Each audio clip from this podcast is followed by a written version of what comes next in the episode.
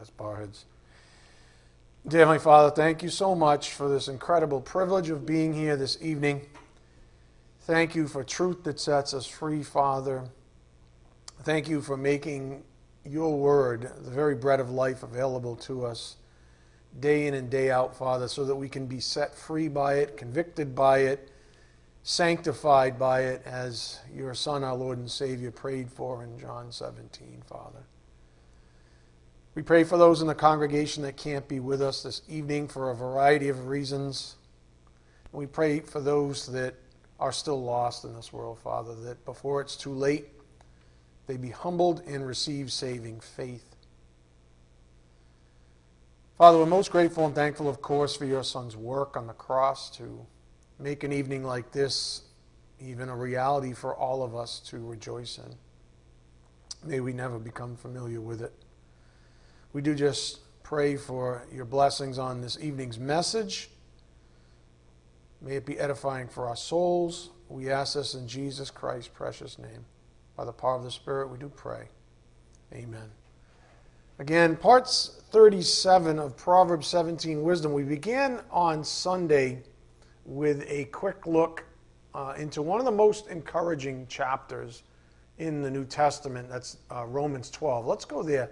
Go to Romans 12, verse 9. We'll pick up there. We're going to go a little further in the passage, uh, just because the Spirit wants to has a little something extra to say. Romans 12, verse 9.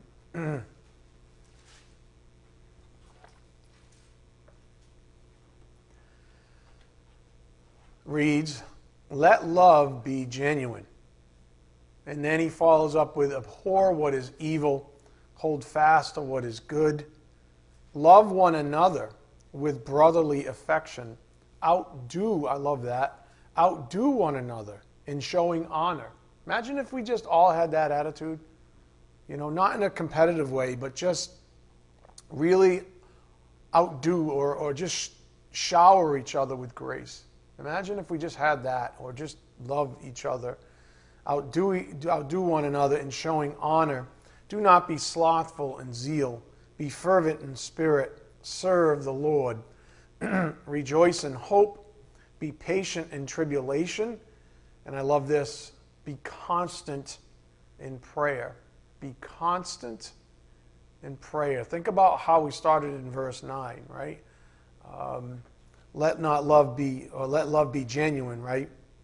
And then in verse 12, be constant in prayer. And I like the mention of prayer here because it implies a fellowship with the one unique person in this world who's able to convict us of good and evil right? Abhor what is evil, cling to what is good.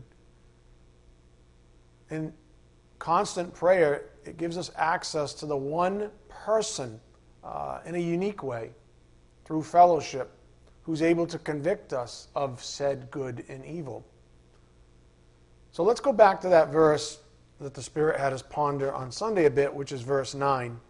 Just go up a little bit. Let love be genuine, abhor what is evil hold fast to what is good. Up here on the board, apos stogeo, abhor, apo from, away from, stogeo, detest, abhor. It means to shrink from with abhorrence. And that's that, ooh, that thing. You almost visually can see. It's, ooh, let me, let me get away from that. That's abhor. And then secondarily, hold fast from kalao means to glue or weld together, just the opposite the exact opposite to cleave, to adhere to a friendly intercourse. In other words, to just cleave to it. So one is a oof, and one is a complete cleaving to. So in this passage, we have this tremendous contrast that amplifies the first sentence. The first sentence says, Let love be genuine. Let love be genuine and that means without hypocrisy. Hmm. In other words, for something to be genuine, it cannot be a mixture of both good and evil. In other words, you can't cling to both good and evil, in other words. For love to be genuine, to be pure, without hypocrisy, you can't even secretly cling to evil things. Otherwise, it's disingenuous love. And so that's what he's saying, and that's what he's sort of explaining in further detail. For something to be genuine, like love, it cannot be a mixture of both good and evil. It's got to be pure. And that's the very definition of genuine. So it can't be one part light and one part darkness, you know, one part truth and one part lies. Again, let love be genuine. Now, the Spirit wanted us to take pause here. Let love, awful lot of talk about love lately, um, let it be genuine. So, we're going to do a quick survey of experiential purity in the Bible. This let love be genuine, because that's an experiential thing, right? We're going to do a quick survey of this, what I'll call experiential purity in the Bible, beginning with passage, uh, passages uh, of blessings associated with purity. Go to Matthew 5, verse 8. Matthew 5, verse 8.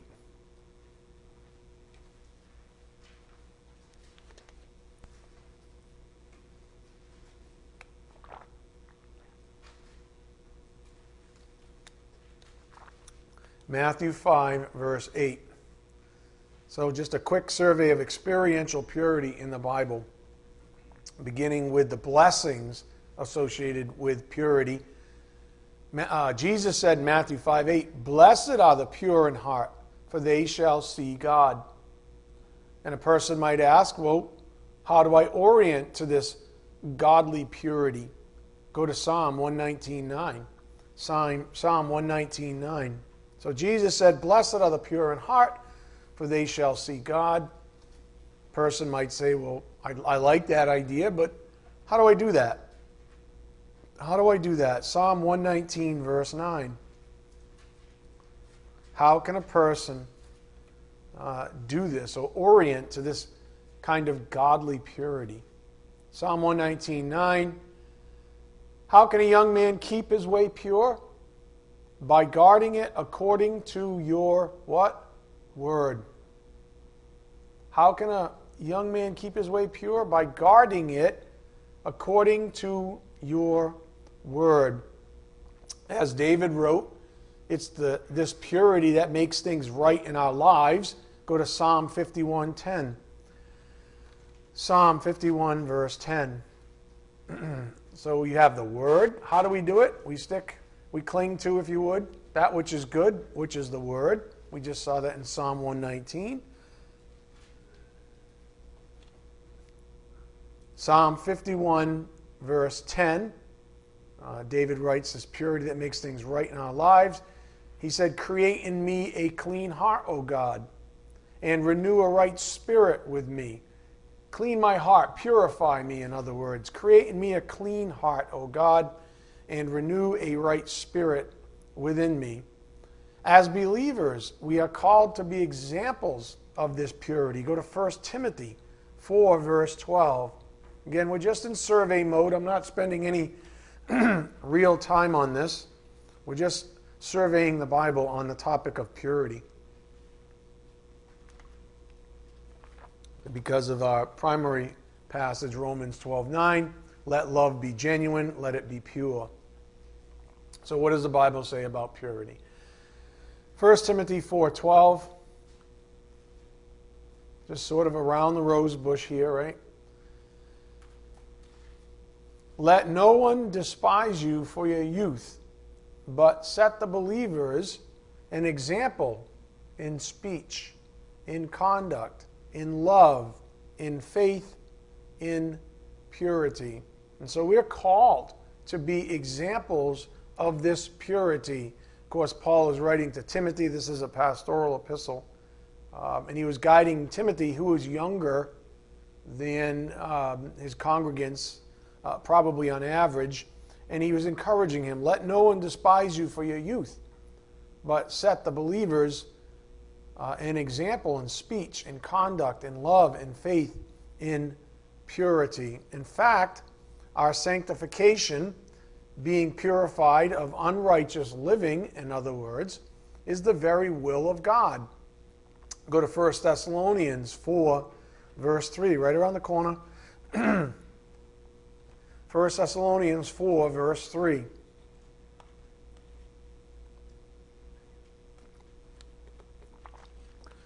Purifying us, in other words, being sanctified being purified of unrighteous living, experientially speaking, is the very will of God.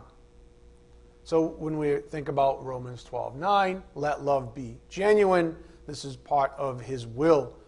1 Thessalonians 4 3, for this is the will of God, your sanctification. In other words, the act of God purifying you experientially. That's what sanctification is, experientially. For this is the will of God your sanctification, that is the act of God purifying you experientially, that you abstain from sexual immorality, that each one of you know how to control his own body in holiness and honor, not in the passion of lust like the Gentiles who do not know God. that one that no one transgress and wrong his brother in this matter uh, because the Lord is an avenger in all these things, as we told you beforehand, and solemnly warned you. For God has not called us for impurity, but how? In holiness. In holiness. Therefore, whoever disregards this disregards not man, but God, who gives his Holy Spirit to you. And so, again, verse 7 God has not called us for impurity but in holiness. Now, I want to slow down for a moment uh, with this next passage um, because it deals with two aspects of pure living. Go to James 4, verse 8. James 4, verse 8. Excuse my voice.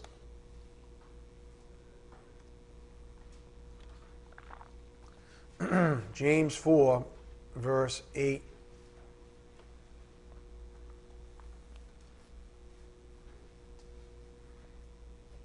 So we're just going to slow down a little bit. Two aspects of pure living. James 4 8 says, Draw near to God, and he will draw near to you. Cleanse your hands. Now, that's a reference to clean up your external behavior. In other words, cleanse your hands. Think about that uh, as a figurative way of saying hey, clean up your act, clean up your external behavior, you sinners, and purify your hearts. In other words, clean up your internal thoughts. And so we have two aspects here of pure living. Draw near to God, and He will draw near to you. Cleanse your hands, in other words, clean up your external act. And purify your hearts, clean up your internal act, your internal thoughts, you double minded. Be wretched and mourn and weep. Let your laughter be turned to mourning and your joy to gloom. Humble yourselves before the Lord, and he will exalt you. And so that gives us some of God's word on the topic of purity, which certainly relates back to our opening passage. Go there, Romans 12 9. Go back to Romans 12, verse 9.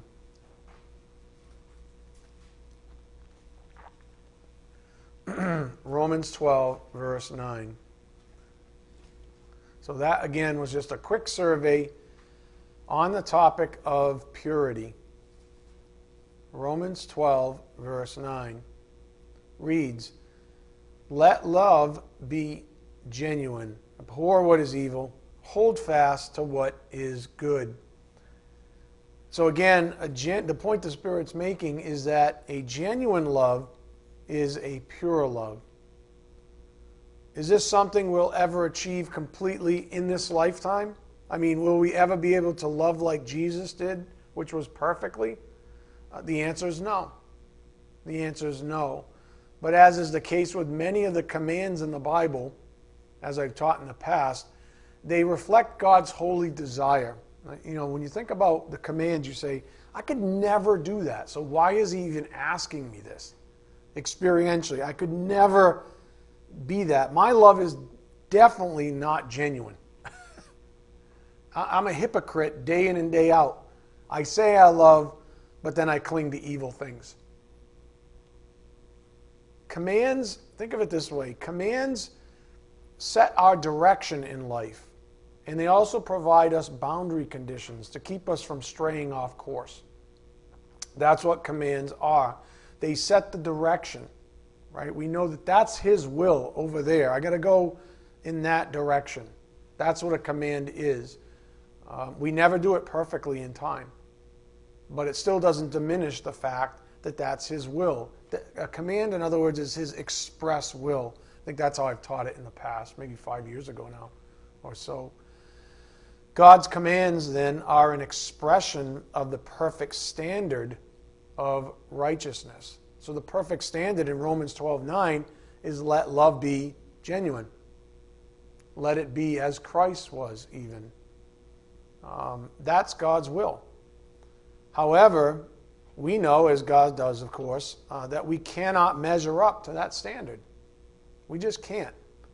Even so, this doesn't lessen the holy desire of God for perfection. And this is where confession comes in. So, all this work we've been doing, it's been kind of interesting to see the curriculum because we focused on confession for a while. And now he's bringing it back into our more recent messages. And so, even on this, in terms of commands, this command to let love be genuine, commands in general, um, even though we never measure up, it doesn't lessen the holy desire for God's uh, or of God's will or for perfection even. And again, this is where confession comes in. We are asked to confess, which again just means to agree with God, regarding what is actually righteous. What is righteous in this case? To love without, uh, to love genuinely, or to love without hypocrisy. That's the perfect standard of God. Um, and we are to agree with that thing. So we have to agree with him that pure, undefiled love is the way it should be for we believers. That's his ultimate desire. Pure, undefiled love, hence the command, let love be genuine. As the Spirit taught us recently, humble confession before the Lord God is the first step regarding sanctification. I want to just um, take a little sidebar here for a moment. My voice is almost gone. Think about certain aspects of your life right now. And think about how, in some areas, once you confessed the situation to God, just think of one area in your life where you really did confess to God. Uh, all the, you know, the good, the bad, the ugly, and you repented. And He was able to work out your sanctification. And today, you've pretty much been delivered from that aspect of your life. I'm sure most of us have good, fond memories of that thing happening. That's the blessing of being righteous. And yet, in other parts of your life where you've refused to confess the truth, the whole truth, and nothing but the truth to Him, well, in those areas of your life, you remain stuck. And that's the curse of unrighteousness. And so you have the blessing of righteousness and the curse of unrighteousness. In the gateway, the very first step in either direction is on the precipice, if you would, of confession. Will you confess or will you not? Will you willfully and humbly submit to God's will and say the same thing, understand, uh, understanding that there are blessings to be had there? Or will you reject it completely and head on over to curse? I was having this conversation with someone the other day that confession is just the first step to sanctification. it's got to be followed up with repentance. Okay? It's got to be followed up with repentance. So please don't ever forget this critical truth that confession isn't the end game. Repentance has to follow confession. Okay? Don't ever forget that critical truth. It's never enough to say, you know, or just to say, oh, yes, Lord, I agree. That's not enough. That's only the beginning. And that's why I call it the, quote, first step of experiential sanctification. Remember, experiential sanctification is deliverance from the power of sin in time. To confess a sin but refuse to repent of it would be like saying to God, Yes, here I am in bed with my sin, but I have no intention of getting out of this bed. I admit I'm in bed, adulterating on my Lord and Savior. Here I am, I'm right here with my arm around my sin. I agree, God, yep, I agree. But I'm not getting out of bed. How's that suit you? Do you think that's God's will? You think it's just whoop, a magical little trick? You just sort of name and cite your sin and you're done? What do you think about that? Think it's enough just to agree with God, to confess? It most definitely is not. I'll give you what I told this person in that conversation up here on the board confession without repentance. To confess a sin, I want you to think about this because this is important. To confess a sin and then refuse to repent of it is actually worse than not confessing it in the first place. In other words, you're saying, Yep, I agree, and I'm still not budging. That's worse. That's worse because you know better. You're f- being flagrant to the holy God of the universe. Luke 12, 47 to 48. Hold your thumb. Go to Luke 12, 47.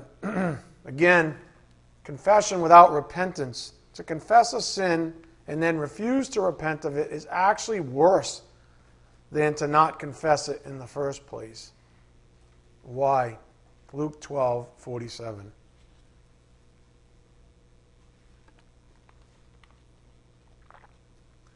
And that servant who knew his master's will, but did not get ready or act according to his will, will receive a severe beating. The will of God, the commands of God, same thing, right?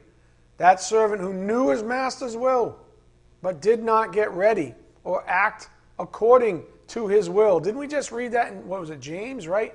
Get your act together, both externally and internally. That's what confession promotes, but it has to be followed by repentance. You actually have to, ooh, turn. Remember, poor, right? Ooh, turn from that thing. You have to turn from it. It's all the same concept, folks. Repentance. Oh, good. Look at that sin. I hate that sin. That servant who knew his master's will but did not get ready or act according to his will will receive a severe beating. Verse 48. But the one who did not know and did what deserved a beating will receive a light beating. Everyone to whom much was given, of him much will be required. And from him to whom they entrusted much, they will demand the more. Again, the point on the board.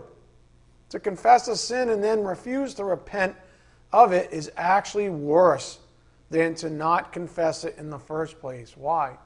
Because to confess it means to say the same thing to God. Say, yep, I see it. There it is. Matter of fact, I'm in bed with it, but I'm not getting out of this bed.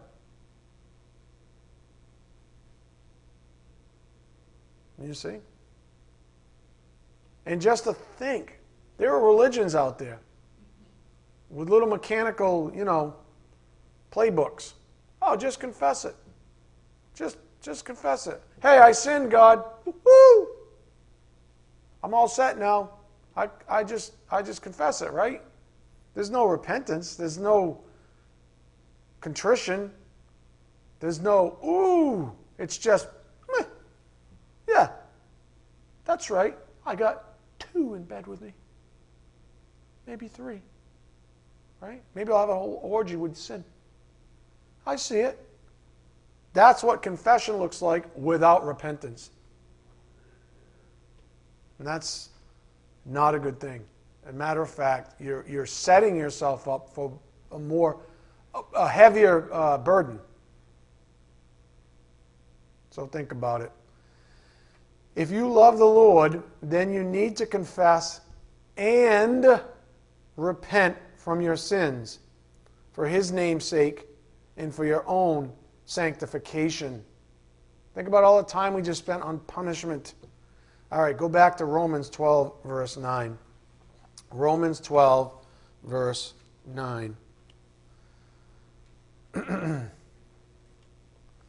Romans 12, 9 says, Let love be genuine. Abhor what is evil. Hold fast to what is good. Do you truly want to understand what a pure heart looks like? What does this look like? I mean, what does genuine love actually look like? Well, fortunately for us, we have the Word of God, and we have the perfect manifestation of this in Christ Jesus. And it's something he's been bringing up over the last few messages up here on the board. How about the gospel? How about that for a pure heart? How about that for pure love? How about that for, for love without hypocrisy? God hates evildoers, but Jesus reveals God's heart towards those he hates. He is merciful and gracious. Only the purest of hearts could have accomplished the work that Jesus did. Only the purest. So if you want to know what that looks like, what a pure heart looks like, think of Jesus. Only the purest of hearts could have accomplished the work that Jesus did. That's why none of us because we can't honestly sit here and say that our love is without hypocrisy, that our love is 100% genuine, perfectly genuine. Jesus's was, ours is not. That's why we would have never made it to the cross. Some of us, the first time someone pulled on our beard, we would have swung for the fences, right? Or called the angels in to mop the floor with these people, these disrespectful rugrats, right? We wouldn't have made it halfway down the road. And he made it all the way to the cross, separated from his Father. That's what pure love looks like. He not only fulfilled the law perfectly, but he also died for our sins perfectly. Knowing this, he personally then becomes our motivation. We aren't there, but he becomes the draw. He becomes our motivation, even he is the supreme object, uh, objective of our love, or the supreme object even of our love. And therefore, our will aligns with His will because that's what is pleasing to Him. When you love someone the way we love Jesus Christ, uh, we want to be pleasing to Him. Amen? Right. And that's our motivation. Go to Colossians 1, verse 9. Colossians 1, verse 9.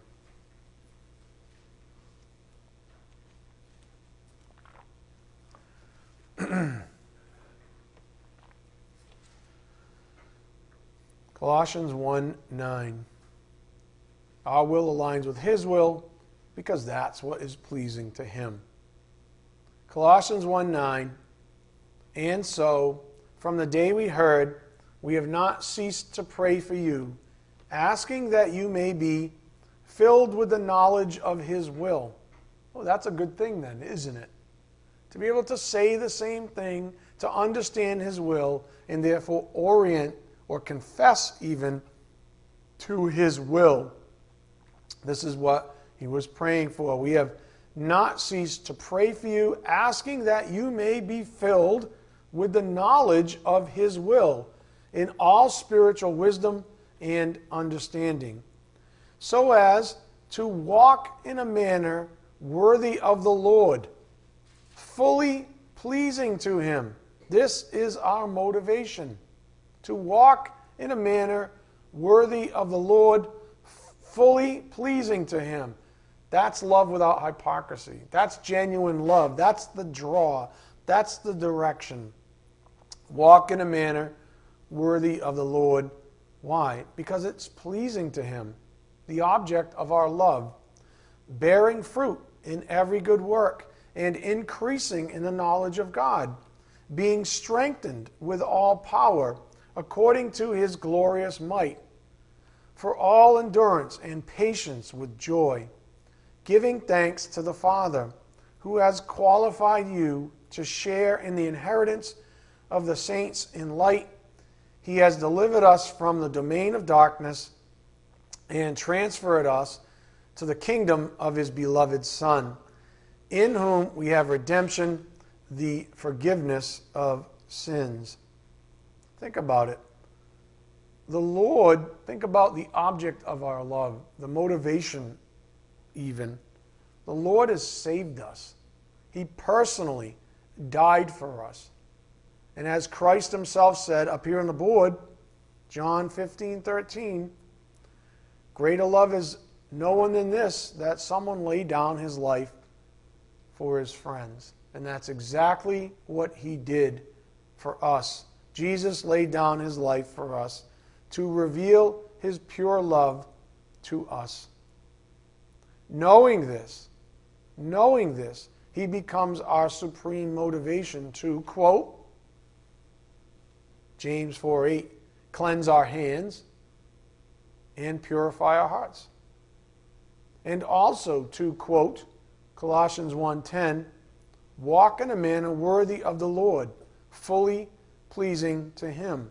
He becomes our supreme motivation for both of those things.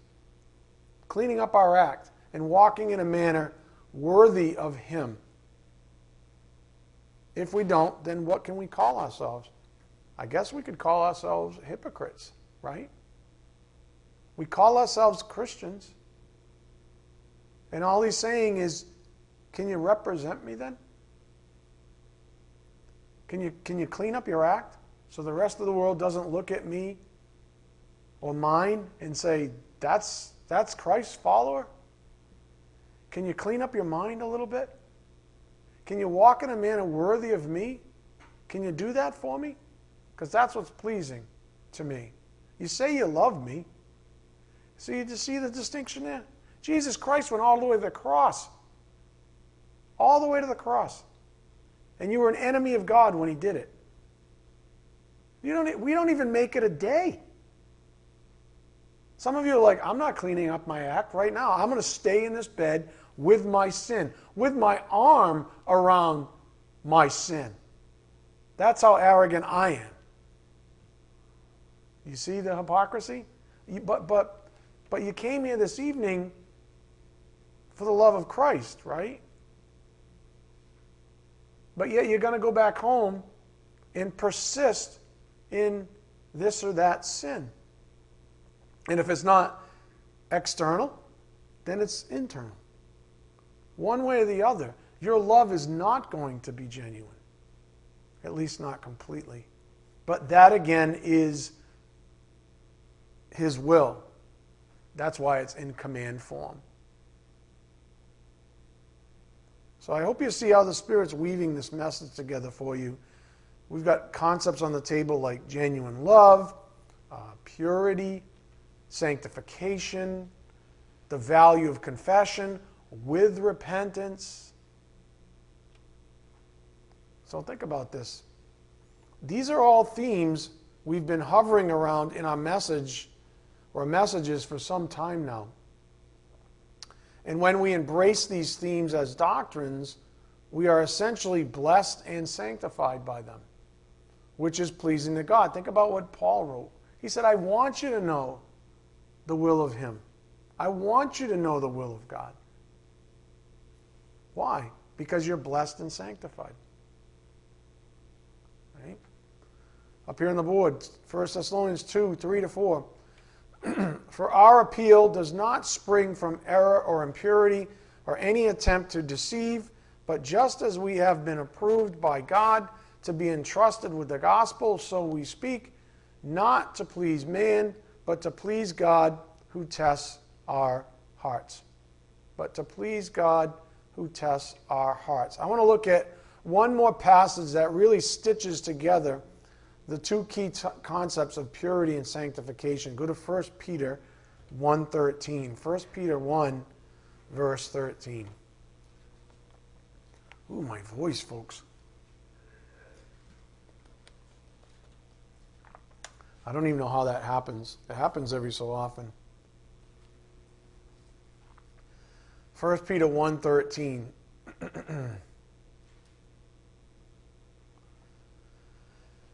Therefore, preparing your minds for action and being sober minded, set your hope fully on the grace that will be brought to you at the revelation of Jesus Christ. As obedient children, do not be conformed to the passions of your former ignorance, but as he who called you is holy, you also be holy in all your what? What was it? Oh, you guys don't like that word, huh? In all your conduct. Yeah, that's right. Conduct. That's not a religious statement. That's a, re- that's a request from God. That's a, that's a command from God. Let all your, what does it say? It says, But he who has called you as holy, you also be holy in all your conduct. Any questions? Be holy, pure, righteous in all your conduct, since it is written, You shall be holy, for I am holy. And if you call on him as Father, who judges impartially according to each one's deeds, conduct yourselves with fear throughout the time of your exile, knowing that you were ransomed from the futile ways inherited from your forefathers, not with perishable things such as silver or gold but with the precious blood of Christ, like that of a lamb, without blemish or spot.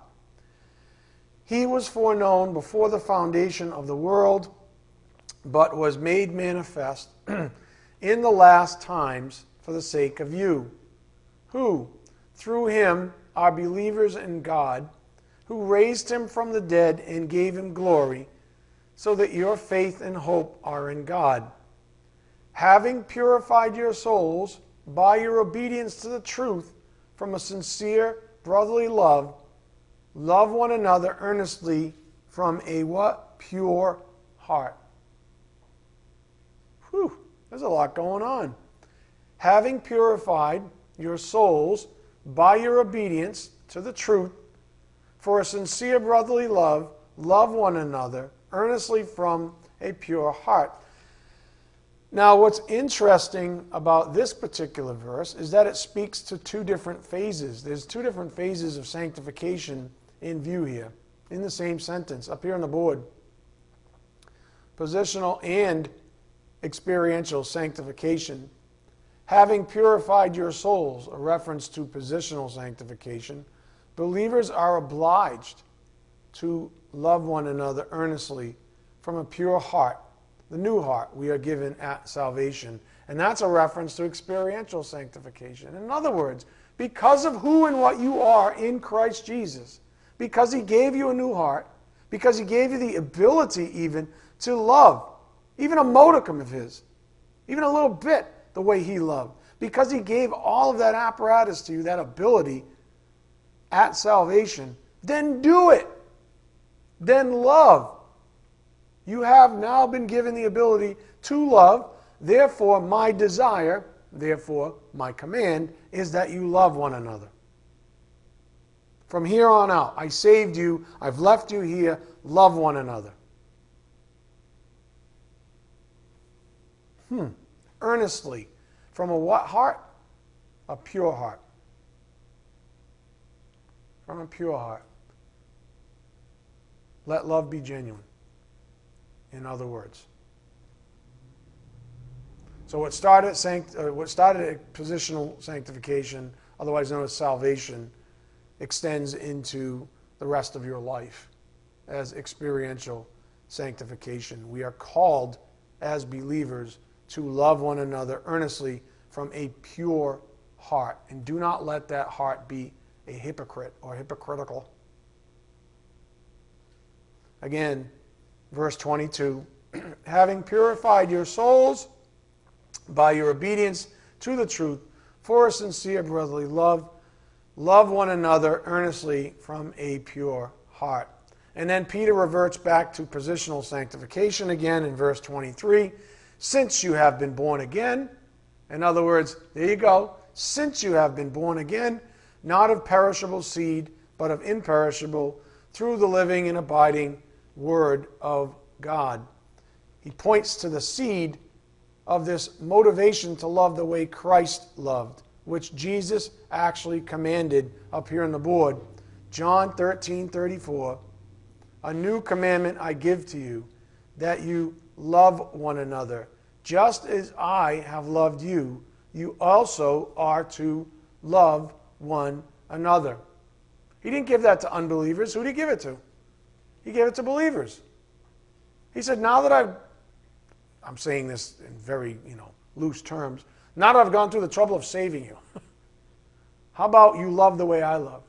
How about this as a command? Remember, a command is just an expression of divine will. Here's my command I want you, this is my will, I want you, I'm commanding it therefore, to love one another. And let love be genuine. Abhor what is evil, cling to what is good, let that love be genuine. That's what I command of you. It's the highest order of doing righteousness in time. It's the law, even. Think about it. It's the law as it's given in the New Testament. How do we fulfill the whole law? To love. It's the highest order of pleasing the Lord. It's the highest order of righteousness that we've got. That's the love. You say, How is this possible? Because we've been given a new heart in Christ Jesus. That's how. We've been given a new heart in Christ Jesus, a heart that has the God given ability to love like Christ. It's not perfected yet, but as we are sanctified, it improves to become more and more like Christ's heart. And this is what Peter describes here as he refers back to positional sanctification. Look at verse 23 again. What does it say? It says, Since you have been born again, in other words, since you're positionally sanctified, not of perishable seed, but of imperishable, through the living and abiding Word of God. For, quote, all flesh is like grass, and all its glory like the flowers of grass. The grass withers and the flower falls, but the word of the Lord remains forever, and this word is the good news that was preached to you. Now, stepping back now before my voice explodes here. All of this is from where we began this evening. Go back to Romans 12 9. Romans 12 9.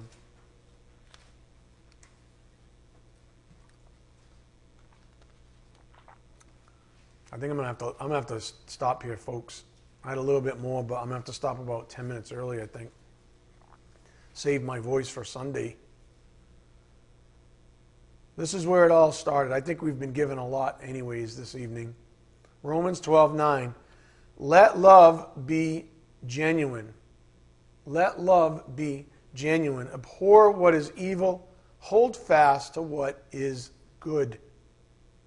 And one last thought before we press on in our primary course of study. Uh, this genuine love must be pure in the sense that whatever isn't loved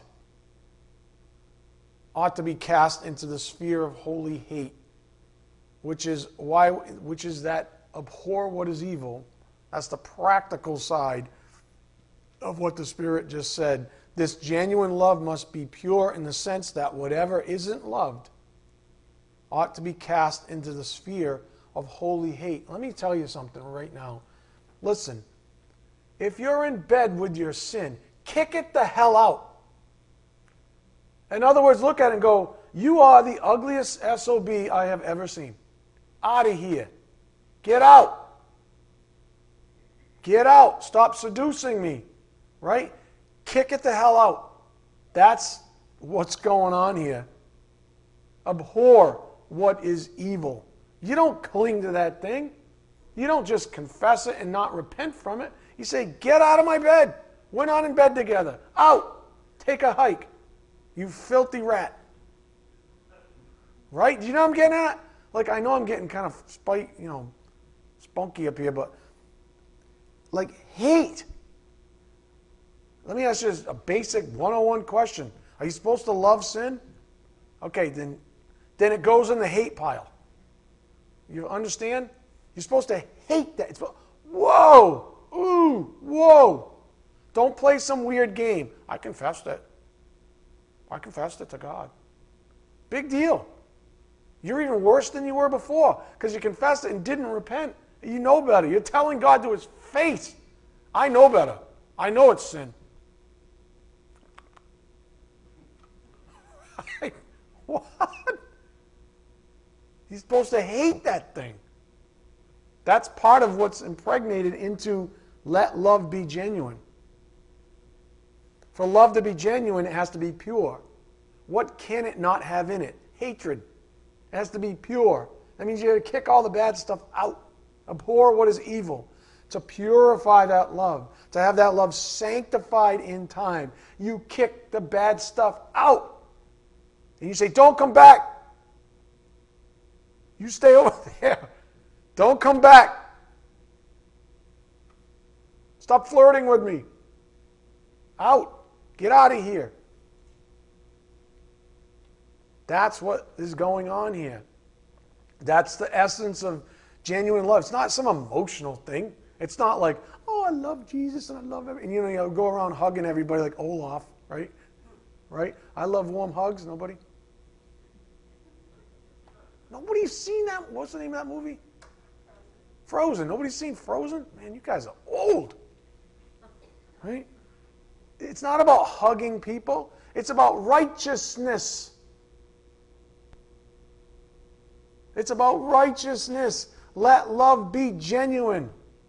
Let it be pure. Let it be without hypocrisy. That means all the evil stuff, ooh, over there. All the good stuff, yes, in here. That's what it means to have a genuine love, which is why we received a hefty dose of love, hate, and grace in our messages from this pulpit. And then a blog titled, What is Holy Hatred? And those things were complementary to each other in a message as of late uh, on the topic of love. All of that, like I said before, that's all part of our curriculum. There's a reason why confession was there, and love, and hate, and holy hatred, and putting it right on deck for us to see. And then he says, you know what? Let love be genuine. Let your love be. I want you, you know what? Clean up your act. Externally, internally.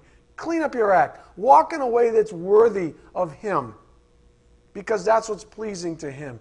Kick all that bad stuff out of your life. You'll be blessed for it. You'll be sanctified for it. You'll bring glory to me. You might even be able to evangelize somebody. Oh, there's a big concept, right? You might even be able to fulfill the Great Commission.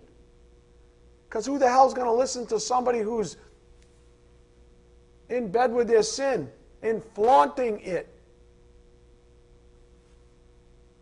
You see how it all comes together? All of that from let love be genuine. Don't be a hypocrite. Amen? All right, let's bow our heads. Dear Heavenly Father, thank you so much for this incredible privilege of studying your word here this evening. Thank you for truth that sets us free. We just ask for your blessings as we take the things we've learned back to the privacy of our own souls and our homes, Father. We ask this in Jesus Christ's precious name. By the power of the Spirit, we do pray. Amen. Thank you.